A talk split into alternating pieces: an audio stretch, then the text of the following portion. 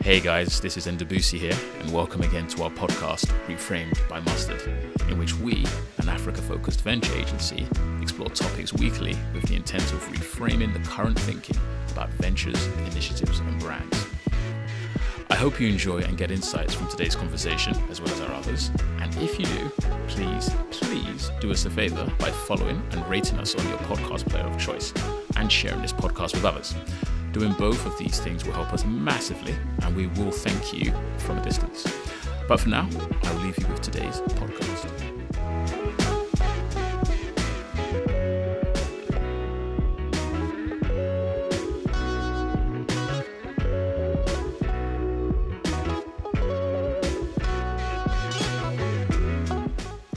Uh, yeah. So, SBF. Um, I guess the key thing to start off with is like what what even happened. Um, so okay, what is what is FTX, right? And who is SBF? Um, I, I really want to go into who is SBF. I want to go into S, who's SBF in the terms of who the kind of persona, the archetype, as opposed to he went to MIT, he was formerly at you know um, XYZ a trader, blah blah blah. But I do want to go into that. But like off the bat, like what was FTX and like what's basically happened? What's the background with FTX? Yeah. So FTX is still operating, but it's declared bankruptcy. So it was, it is a cryptocurrency exchange and a crypto hedge fund, which was founded by Sam Bankman Fried, who's American, and some other co founders. But it was incorporated in Antigua and Barbuda and headquartered in the um, Bahamas. So at its height, after being founded in 2019, it had over a million users. It was the third largest cryptocurrency exchange by volume. They were doing a billion dollars in revenue in 2021, uh, net income of 400 million dollars, something like that. So it was big, and they had raised quite a lot of equity capital from investors, around a billion dollars, from um, about 90 US-based investors. But then late last year, the uh, the exchange was hit with quite a lot of allegations in the press, suggesting that it Mm. lacked the liquidity that it claimed to have, and that there were shenanigans ongoing. Some of the big allegations came from a major competitor, um, Coinbase, Yeah. And that spiraled out of No, control. Uh, was it Binance? Binance, I'm sorry. Yeah, so so Coin, Yeah. CoinDesk actually issued the initial allegation, the some of the initial reports around liquidity concerns, and then you're right, Bi- the CEO of Binance um, sort of put something out on Twitter which brought it into the mainstream, and Yeah. it spiraled very quickly, and within ten days, the the uh, company was declared declared for bankruptcy. So the main allegations against FTX were that essentially there was this undisclosed relationship between the cryptocurrency exchange and a hedge fund which was also controlled by the founder. And there were lots of related party transactions that were opaque and that really made it dif- difficult to determine what the true liquidity position was of the cryptocurrency exchange and the extent of its exposure um, to the hedge fund operations. And so, if you look at the SEC complaint, they talk about undisclosed diversion of funds, um, special treatment for the hedge fund on the FTX crypto trading platform. Basically, they gave them an unlimited line of credit on the platform to the hedge fund. Um, really, very little risk and compliance measures in place, uh, which wasn't disclosed to investors, and just lots of overvalued illiquid assets, um, you know, tokens that just didn't really make sense if you compared that to what the investors were being told was the true financial position of the company. And then all sorts of, uh, uh, let's call it more colorful allegations around the individuals and ca- cast of characters uh, associated with it. But it was a huge exchange run with very little compliance and risk mitigation infrastructure, doing a lot of opaque, shady deals, it is alleged, uh, between related parties. And then at the same time, there was this character of SBF, which I think we're going to delve into now, who was um, uh, very he, he was seen as this white knight of the crypto sector, which, and as you know, the wider sector has been really subject to a lot of criticism. And he was seen as this white knight who was trying to do it for the better good of society. At least he positioned himself that way.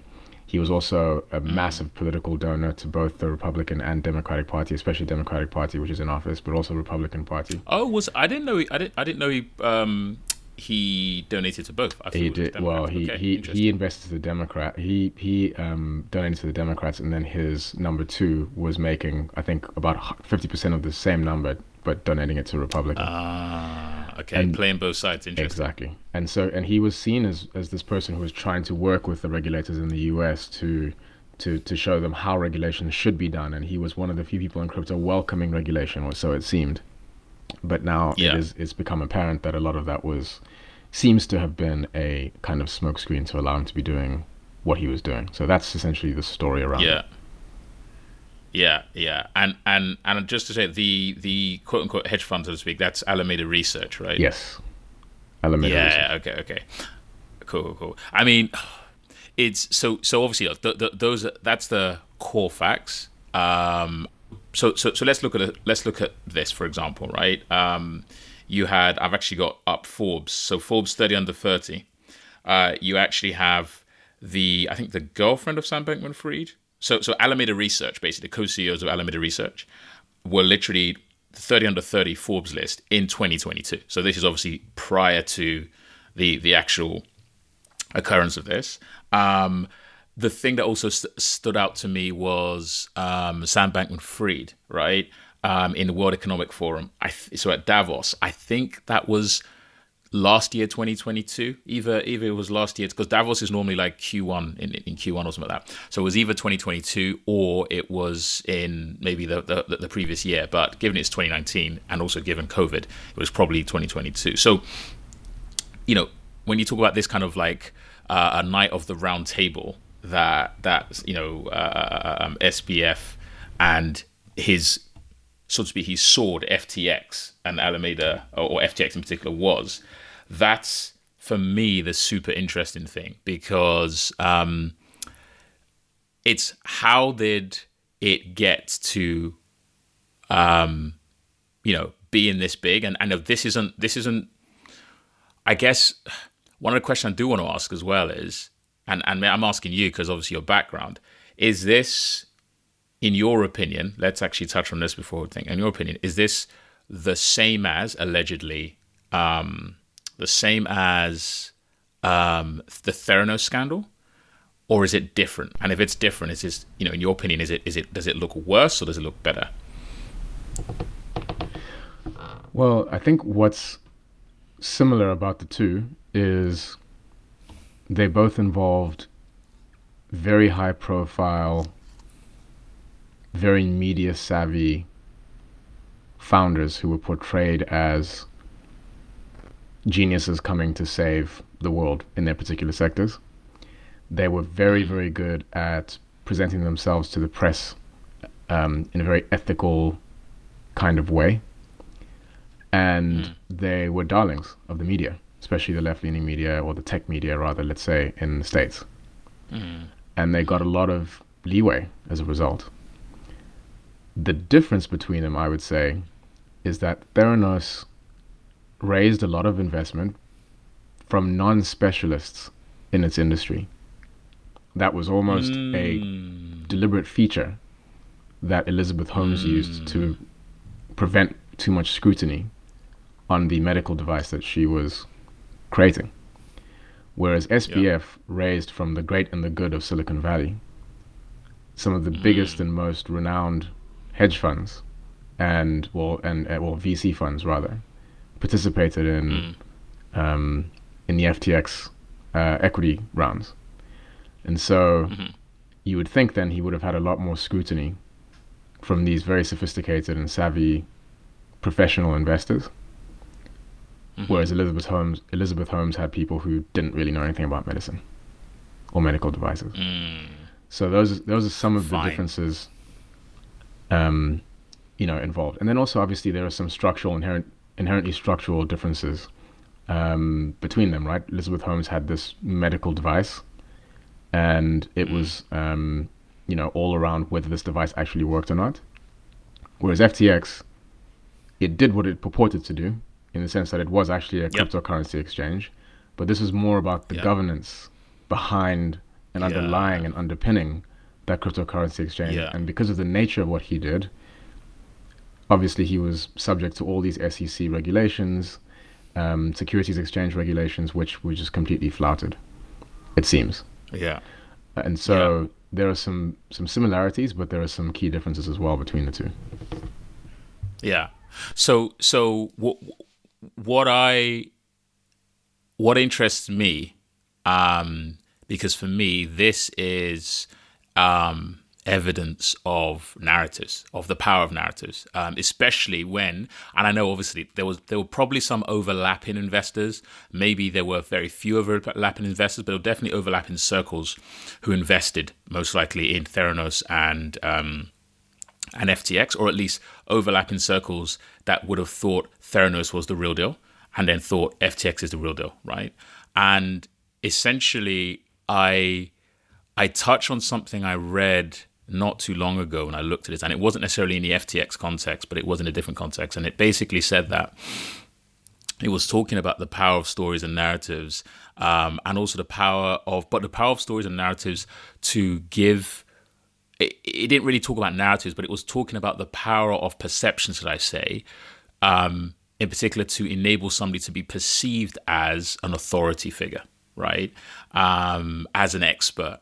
And it essentially said that um, those who think they can't, they won't fall for, um, like, should I say, stories, narratives uh, um, that kind of fake in a fake way put somebody up as an expert are those who are actually very susceptible to fall for that as well as those who actually want to seek actively want to seek an expert or somebody to almost um, defer decisions and otherwise to right? Um, and essentially we have we still have this thing in society um, I, you know as we keep saying there's this you know there's a we we we still have many who don't think about narrative or don't consider narratives and the power of narratives, of course, pushed by the media, um, and the power of narratives to actually enable them um, to invest in something or to go wholeheartedly into something, a whole new world. Um, um, when otherwise, if the narratives weren't there, they would almost have sober eyes and and look at it in a different way. Um, so, I mean, one of the things I'll also say between Sam Bankman Fried and um, Elizabeth Holmes is their dress sense, which was really interesting. So, Elizabeth Holmes had the Steve Jobs uh, dress, the, the turtleneck is what she would wear. And Sam Bankman Fried, I think, and I can't claim, I'll be honest, I can't claim to have known him fantastically well um, prior to the FTX collapse. But in my head, a red flag was when after everything was exposed. When I saw him at the World Economic Forum, um, so this was backdated image, World Economic Forum sitting next to, I think it was Bill Clinton and Tony Blair. They were both in suits, and he was in a t-shirt and um, what looked like, to be honest, pretty tattered or, or, or very, very inf- extremely informal shorts. Hair was messy and otherwise, and in essence, that to me is is the equivalent of um, the guy who is who's maybe the MD in the bank who comes in um, on that off day when all the juniors are in a are in a suit. He comes in in a in in, in a polo top and and flip flops. It's a power play, and it's supposed to show that you're the smartest guy in the room. And with his background um, as a trader, as a quant, and also from MIT, um, essentially he knew on some conscious or subconscious level that people wanted um, people wanted the story of the 20 something year old super smart guy who's going to disrupt the industry uber mark you know mark 2 facebook mark 2 and again consciously or subconsciously he played up to that. Um, and those who who would who would normally laugh and say you know to somebody else who might be an expert who's who's going through official channels and not using narratives very well would normally say i don't think you know what you're doing and not give them the type, time of day.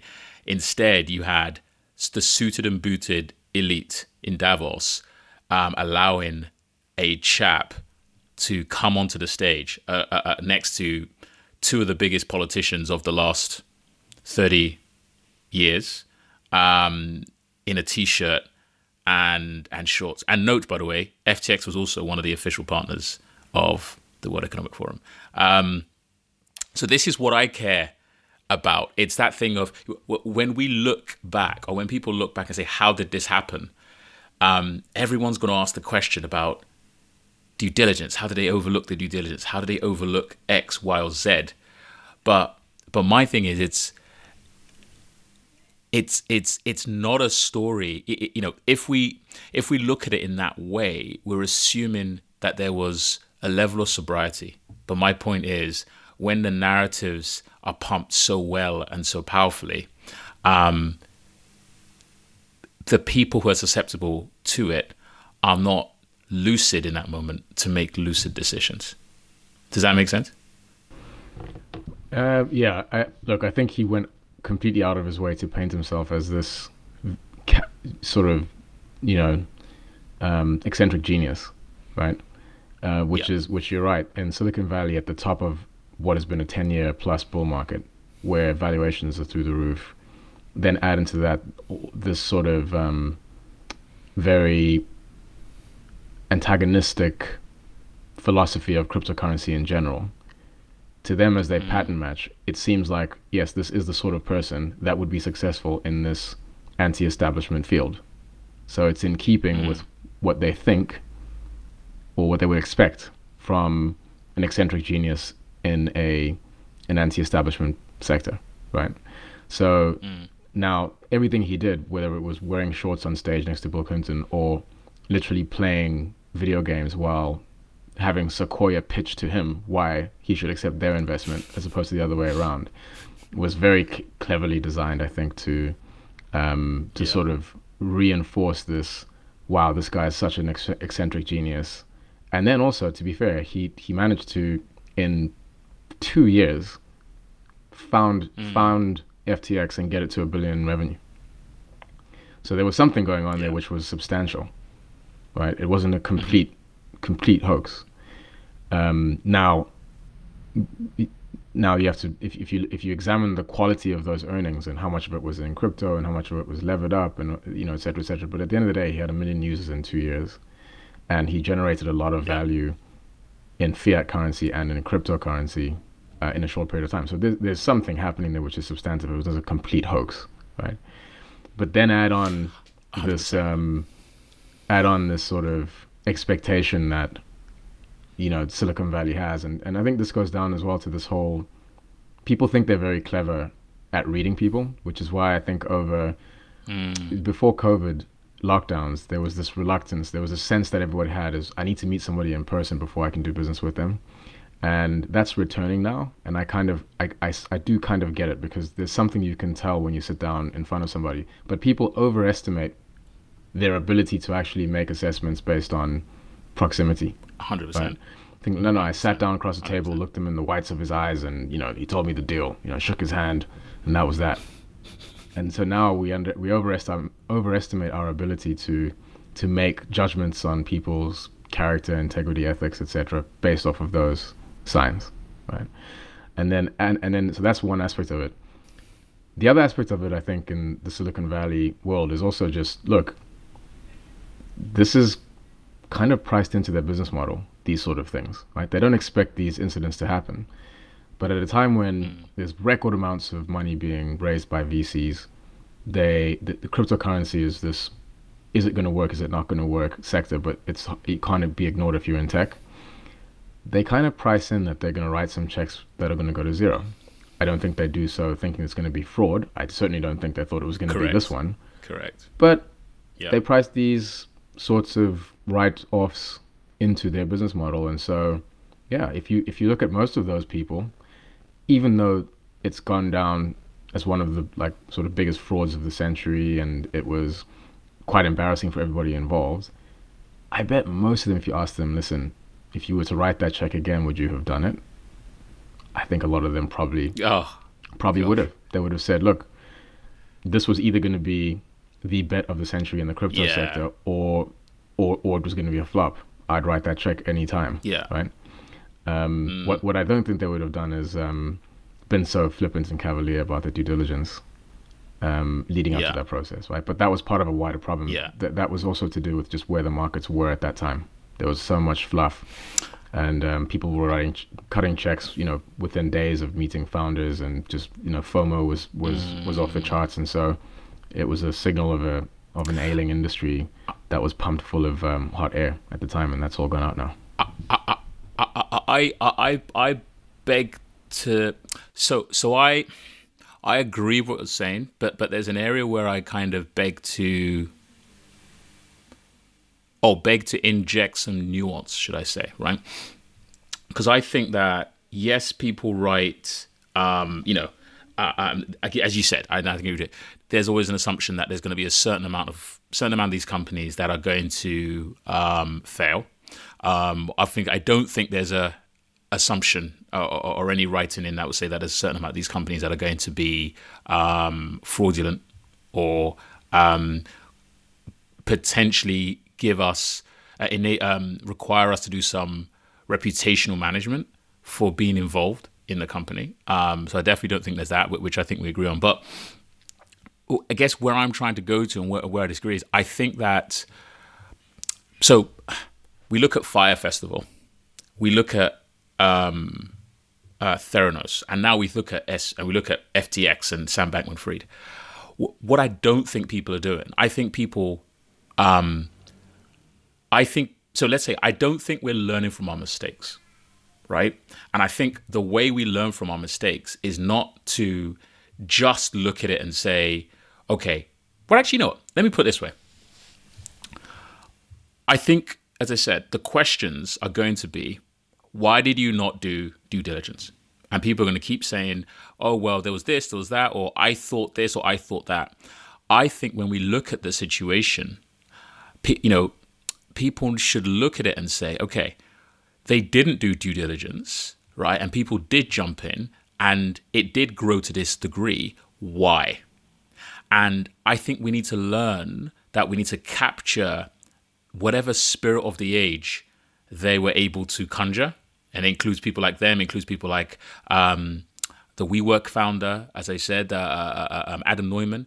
It also includes the, you know, the more uh, the more vanilla in comparison, Elon Musk, um, um, Alibaba founder Jack Ma.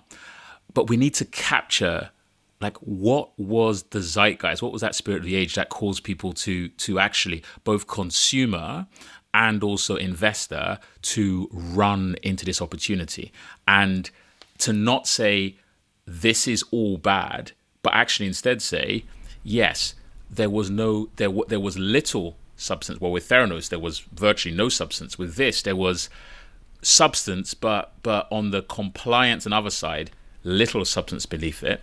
But but how can we now marry this powerful movement, this powerful stuff, with actual substance, and cause something that turn, makes the world go round? But I think there's too many people who would actually rather dismiss the whole thing, and actually it's going to make them hyper cynical to. Um, to another person who comes along who might be legitimate. They'll think he's a charlatan, right? Because he legitimately wants to wear a t-shirt, right? He's a charlatan. But it's not about saying, okay, everyone who wears a t-shirt is a charlatan.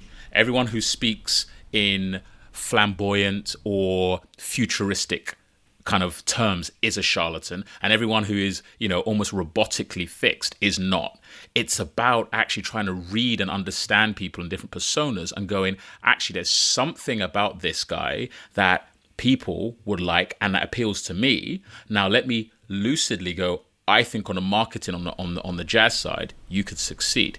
But now let me let me also lucidly say is there something on the substance side that can succeed? But i think we're flip-flopping and that flip-flopping is coming about by people who actually have an inherent um, almost disgust for marketing and for entertainment and for story and for narratives. But but that disgust makes them hyper hyper sensitive to it if that makes sense. Yeah.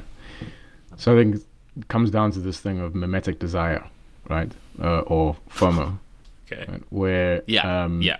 you know, it, it, it, that's part of it. The other part of it is structural incentives in the VC sector, I think. So on the FOMO side, you're so Mm. right. There's, you know, how to inspire FOMO in people. That's that's not necessarily, that's I mean that's a very valuable skill, and it's it, it is a it Mhm. is something you know because ultimately it leads to your ability to influence others, right? Correct. And that's Correct. important for any founder, not just influencing investors to put money in, but influencing employees to join and clients to buy and that sort of thing. So that skill, you're right, should not be thrown out and disregarded simply because there are people who Mm. abuse it and are able to build massive house of houses of cards with uh, with flimsy Yeah. foundations purely based off of their their ability to spin and influence people, right? Uh, or predominantly based off of that. So so I think that's what we need to try and capture in a bottle, and use our powers Yeah. for good. Is that ability to instill FOMO um, in, in in people. There's also the other side, I think, in the structural side of the VC space, which the the game is at its worst. It is essentially musical chairs, where a yeah, past the, like the hot potato, right? It's like hot potato, Yeah, musical exactly, chairs. exactly. Name any children's game yeah, that involves time running out exactly. and you not wanting to be caught holding the bag at the end of the game, right? And so Correct, correct. that is also partly what structurally inspires FOMO, because you get somebody Mm. who comes in. There's few, very few genuinely potentially attractive businesses that could return your fund, especially those massive funds, right? Now you've got this yeah, fairly new dynamic sector. There's three or four major players. One of them comes to you. You've got how long do you have to make a decision before you get left out of the round? You're not sure. If it's Yeah. really this hot, yeah, and I'm asking for I mean, some of the some of the folks that he pitched to literally would ask him and say, Who's your CFO? Where's your board? Can we see Yeah. some financial state and and quite literally at one point uh, uh, Chamath Palihapitiya says um, they listened to a pitch from FTX. They reviewed the governance structure. They came back with a couple of pages in a memo suggesting that, look, you know, we'd like to see you have a board of directors, which is not an outrageous suggestion. And Mhm. got a phone call back from one of the FTX staff literally saying F off. Um, Yeah. Not figuratively saying F off. Those were the words were used. yeah, And so yeah, so the ability to do that, right? That's coming from somewhere, and I think it's down to the structural Mm. incentives there, where it's it's sort of thinking, well, listen, listen, we're filling this round, we've got we're going to be way oversubscribed. There's so much money sloshing about. We're in a hot sector. Are you in? Or are you out? Right.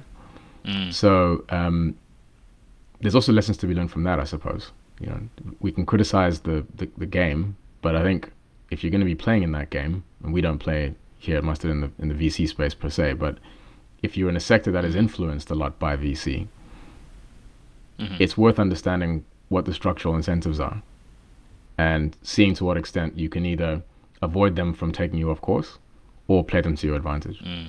So this combination of FOMO, jazz marketing, influence, mimetic desire, and also understanding the structural incentives of your audience, I think can be a very powerful combination. Those are some some lessons we can actually take from this whole debacle, which can be used for good.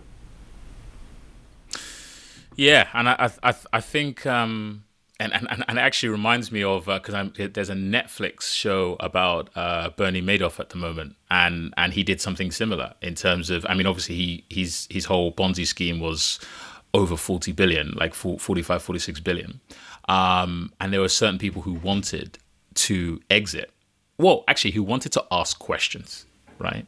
Um, and when they did ask questions, his thing was, well, look, no worries. I'll I'll literally I'll liquidate your position and I'll return the money to you, you know, whenever whatever the kind of redemption period was. Um, but note that you will never be able to put it in this again. And they will go, okay, okay, fine, and then didn't ask any questions, right?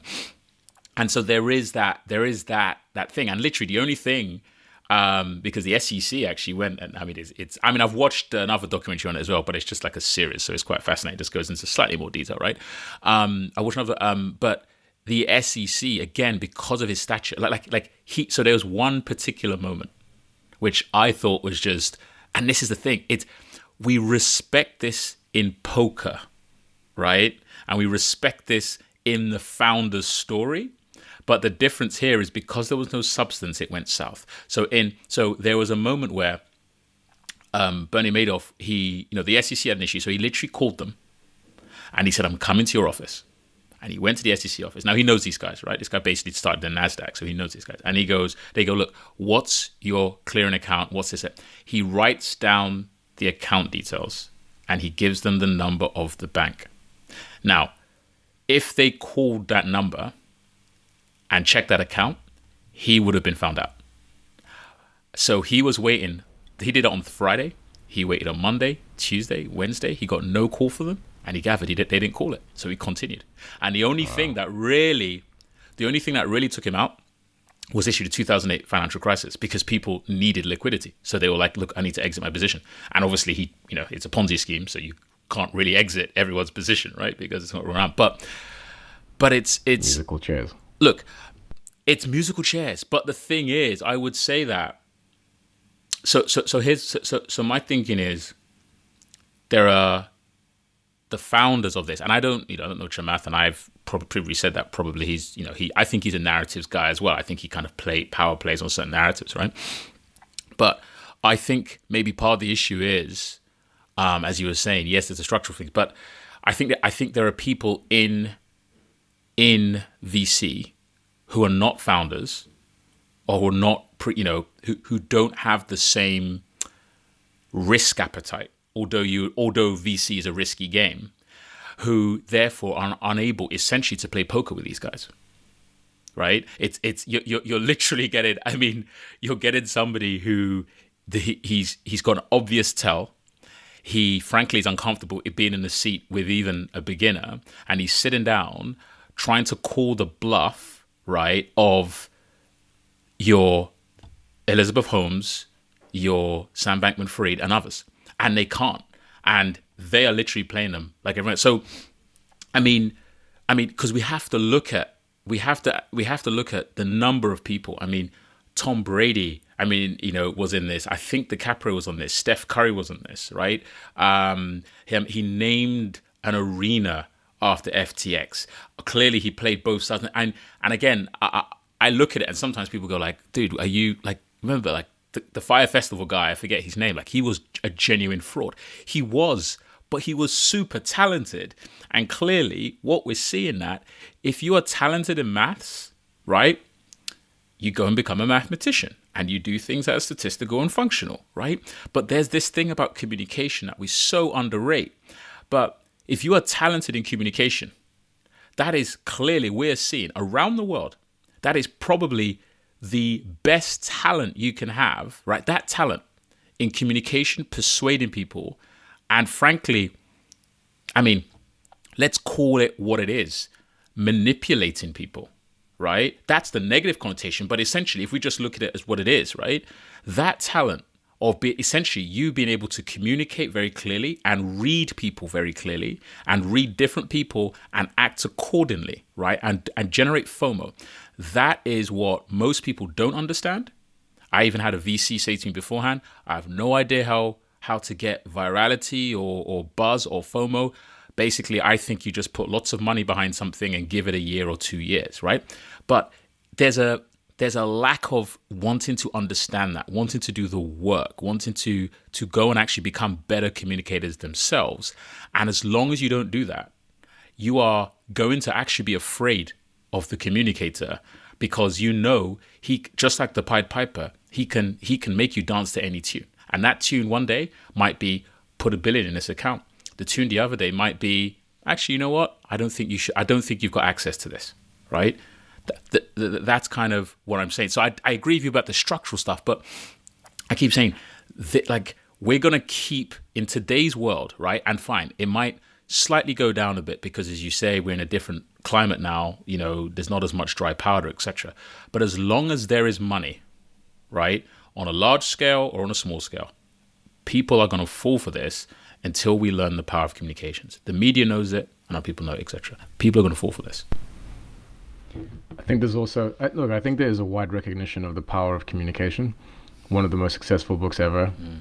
printed, "How to Win Friends and Influence People," Dale Carnegie. Right. Mm. That's a very old book. Mm. So I think this idea has been there um, for a long time. We've seen it in politics. We've seen storytellers with very little substance climb to the heights of global political power. We've seen that in the private sector. Mm. But I but I think what people do lack or don't appreciate is they assume that that's a, either a skill that you have or you don't.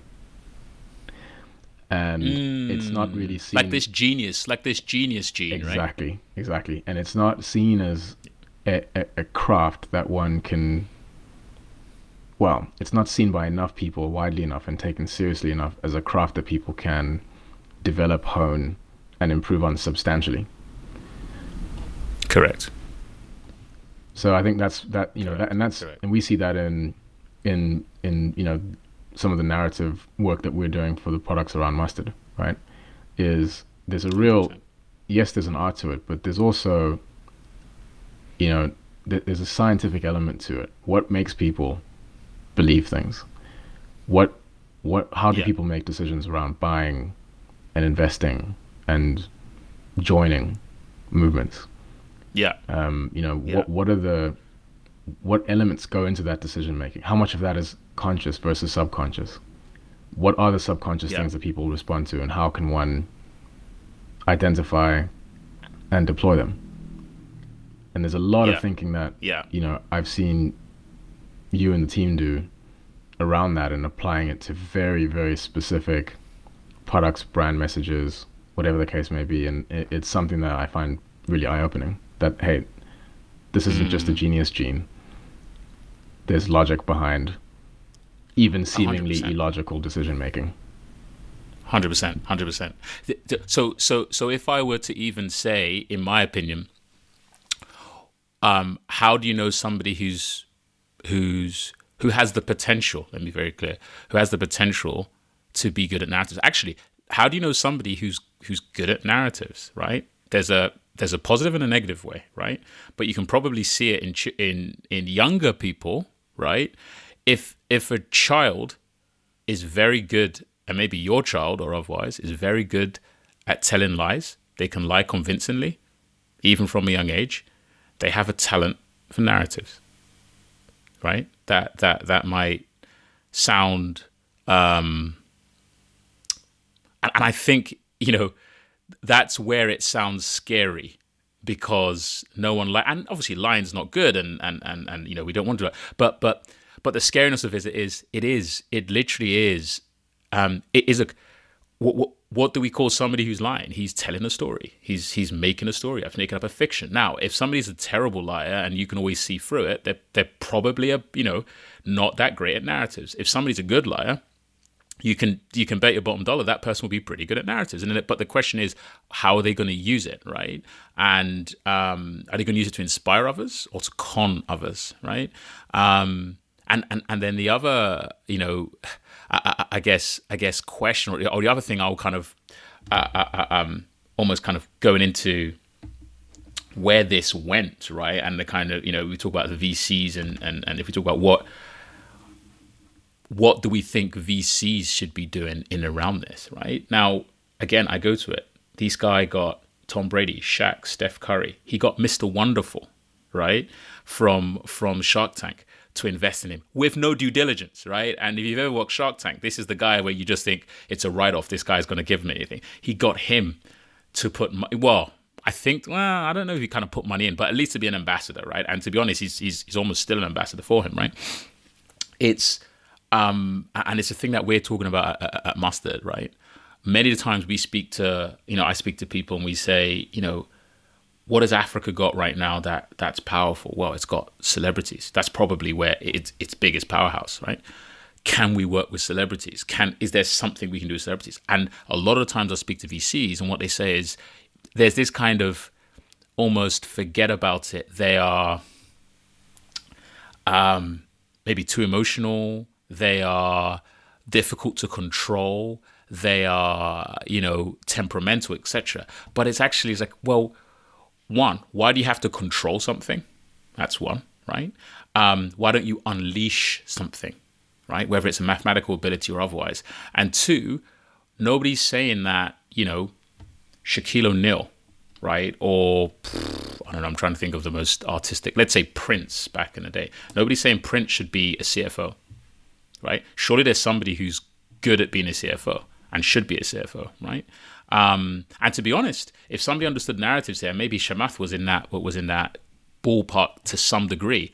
Look, you've got talent potential. Why don't we find somebody who has, you know, this is to, to Sam Bankman Fried. Why don't we find somebody who has the potential as a CFO to enable you to do what you're good at doing, which is bringing in all of these guys and and and and, and um, leveraging all of these audiences based on you know people squeaky clean as Tom Brady. So, um, yeah, I think I th- I think we need to take more risk, and I think our risk aversion actually, so going against almost the um, what the VCs are doing. I think actually, if anything, the VCs are taking are, are not wanting to take risks, which is, and they have a almost a, a fear of risk, which is why um, you end up doing groupthink, right? Which is if Elizabeth Holmes is the big thing, yeah, let's all put money to Elizabeth Holmes. If this one's the big thing, let's put money to that. I mean, how many VCs, right? And I guess you'd say, well, it's it's part of parcel, right? But how many VCs are there who have a track record of investing in things super early? How many VCs want to invest in, you know, people, right? And their ideas as opposed to proven track records, especially in the Africa space, right? Are we being risk averse, but but we're masquerading our risk aversion in the sense of um, you know, it, with the word being proper, right? Um, um, due diligence and otherwise. I don't know. I'm I'm probably waffling into a different space, but am I making sense? Mm, I mean, VCs take a lot of risk, right? They do take a lot of risk. They take a lot of a certain type of risk. They fundamentally are managing primarily lots of their LPs are pension funds, endowment funds, things of that nature. Some of them are high net worth individuals. So there's a responsibility, fiduciary responsibility for them to try and de risk investments and portfolios, more importantly, to a certain extent. And so, you know, I don't want to say VCs aren't taking risk, but to your point, they they aren't they're, they're taking a certain type of risk, and then they're trying to de-risk that through this whole pattern matching kind of behavior, mm. right? Where it's um, this looks a lot like the other one. The other one was successful. Maybe this one will be successful, right? So that's one thing. But this is also where it comes down to the structural incentives of the VC investment model, I think, is, you know, th- if there's there's a certain amount of money they have, they have to deploy that amount of money within a certain time frame. They want to narrow down what they invest in, either by geography or sector or stage of investment. Those are sensible things, I guess, right? But then also they throw in this other layer of, and this is more a psychological behavioral trait, I think, of, hey, you know what? The last investor that did really well for me, this person reminds me a lot of that one, right? Yeah. And so I think that's where if you can if you can play to that as a SBF, yeah, or an Elizabeth Holmes or whoever it is, I read somebody said it, it activates the investor erogenous zones, right? um, and and that's it's it. There's manipulate there's a manipulative power in that, right? Um, so I, I think mm. part of that is it really is the the structural incentives of VC um, make it difficult for them to see their own blind spots sometimes. And so mm.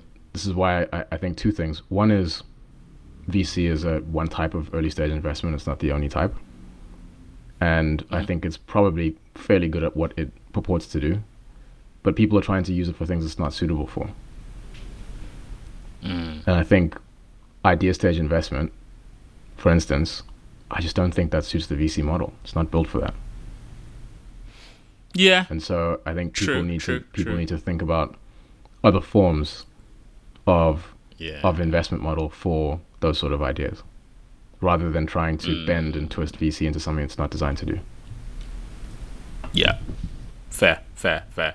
So, so let, let, let, let's kind of break this down a bit. Um, what does this mean? I spoke to a good friend of mine, an investor who actually was long in quite a few crypto areas. Um, uh, he said basically this has put crypto back.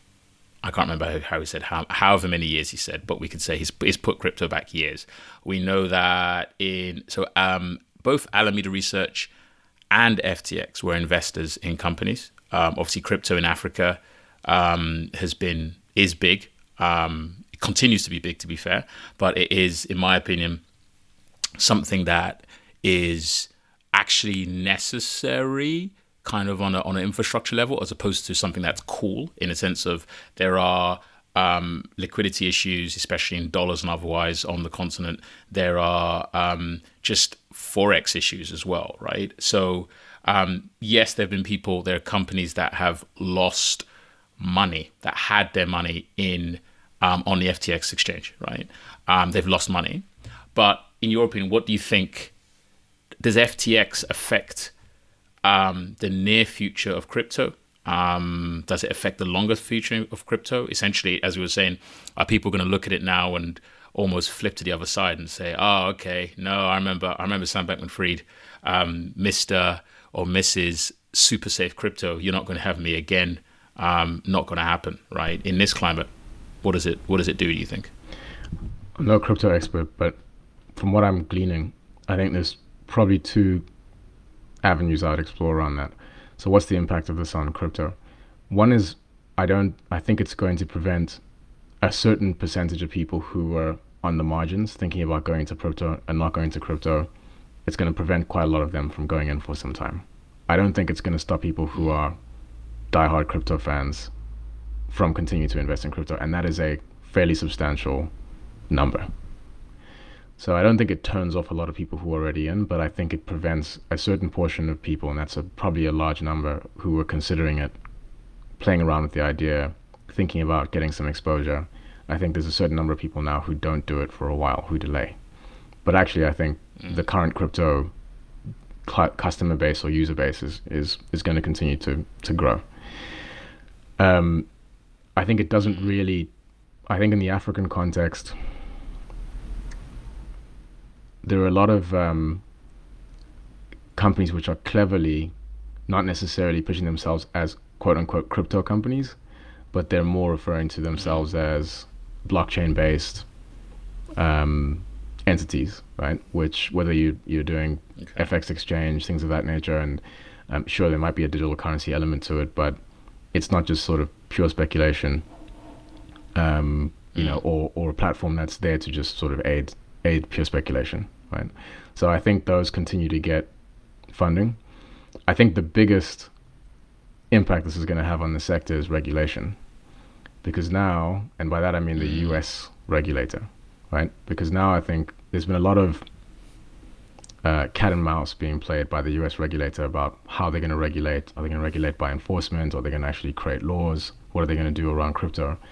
And there's a political game being played um, between those who want to see increased regulation in crypto and those who think it should be left alone. And something like this gives a lot of political clout and power and momentum for those who yeah. are pro regulation. And yeah. for some business models, they're going to be seen as regulated securities, whether they like it or not. And if you want to play in the States and you fall under that category, now you've got to be regulated like a bank or like any other regulated mm. security, right? And so I think that's going to be the biggest momentum shift in the sector. And some business models won't survive that. Others will adapt and comply.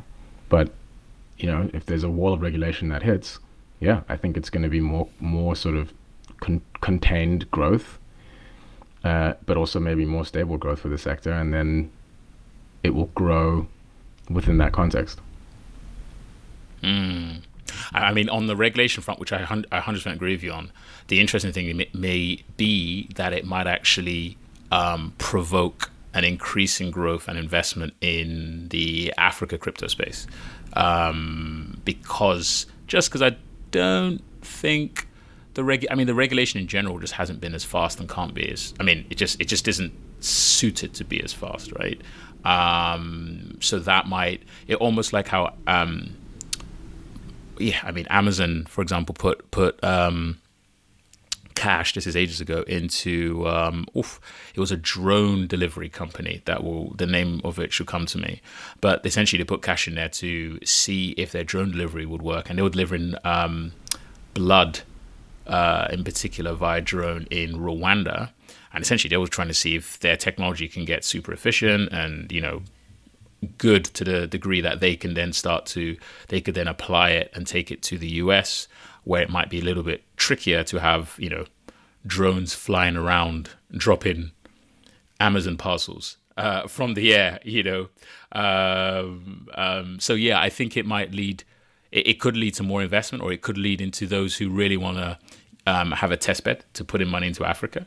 Um, I agree with that but so so how about this one um, what do you think?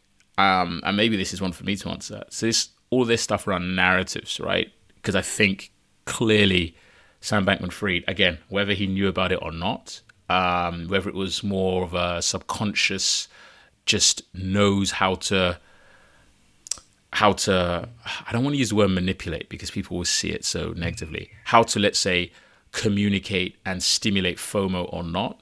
Um, whether he was conscious about that or unconscious about that, clearly that was what he was able to do. What do you think um, we should take out of it, or the Africa space and founders in the Africa space? Um, I think it's founders in every space, but let's talk about the Africa space. What do you think they should take out of it? Um, Firstly, I think he, he knew exactly what he was doing, because if for some inexplicable reason, between the initial allegations going out in November and the declaration of bankruptcy, and after that, he was just live tweeting his open thoughts. Yeah. And doing interviews. Yeah, yeah. He was on Twitter Spaces. Weirdly honest about certain things, including the fact that, yeah, yeah listen, um, a lot of the stuff I was saying around the need for regulation and um, you know all the sort of very palatable, seemingly um, forward-thinking fair, um, you know, suggestions he was making, he, he he's essentially admitted that that was just BS that he was doing because he you know he was just playing the game essentially to try and create top cover for okay. himself. Yeah, he, it's it's astounding what he's admitted to um, in a lot of these in these sort of like the stream of consciousness that he had in the midst of massive legal jeopardy. Um, and yeah. so it was definitely intentional um, by his own admission in terms of spinning and mm. crafting a narrative that he knew would get certain people on board. He, you know, the fact that he was quite overtly donating to the party in power, which is the Democratic Party, which his parents were both, I think, quite influential in, or something like that. But also having his co-founder, mm. um, you know, donate donate hedge, to the hedge and donate to the Republicans. I mean, that just shows you the state of mind, right? This is somebody who was mm. um, very intentionally understanding, doing in-depth stakeholder analysis, understanding what the interests were of each stakeholder, understanding what they wanted to hear and what he was able, and then telling them that, right, in a way that, mm. and doing so in a very very effective, um, compelling manner, and I think, unfortunately, mm. he did that for, for deeply unethical reasons, but the the playbook is is good. And so, in terms of takeaway yeah. for this, I think those are skills that we need to understand right? And those of us who are trying to yeah. build things for for for the greater good or for good reason and do so ethically, you know, would do well to to learn from that playbook, right? Um, being intentional about crafting and communicating a narrative and kind of obsessive about it and being strategic about it. I think that's that's yeah. that's for me the biggest takeaway. Yeah, yeah, hundred um, percent. You know, as just just just just um, agreeing with what you're saying and just following on from that, yeah, I mean, we have to. I think out of it, and I think obviously because of the number of people who've lost money and otherwise, this would be an unpopular take. But essentially, just as you're saying, we have to look at this and actually say that in some degree, uh, like in in an area, this was successful. Just like in an area, the Fyre Festival was successful, um, and in an area, you know, Theranos was successful, right? Not in I think the area that matters, which is the overall ha- has it served humanity? Ha- can they, you know, um, you know, has it been of service and does it continue at least to some degree to be of service to mankind? In that reg- in that regards, it was not. But I think we need to, we need to, and every founder um, needs to understand how can you know how to organically um, or how to read people, how to actually target an audience, not as a um, exercise for a marketing agency, but actually an exercise for your company that you have founded. Like, what is it that, like, why have you founded this company? What is it that you want to do, right?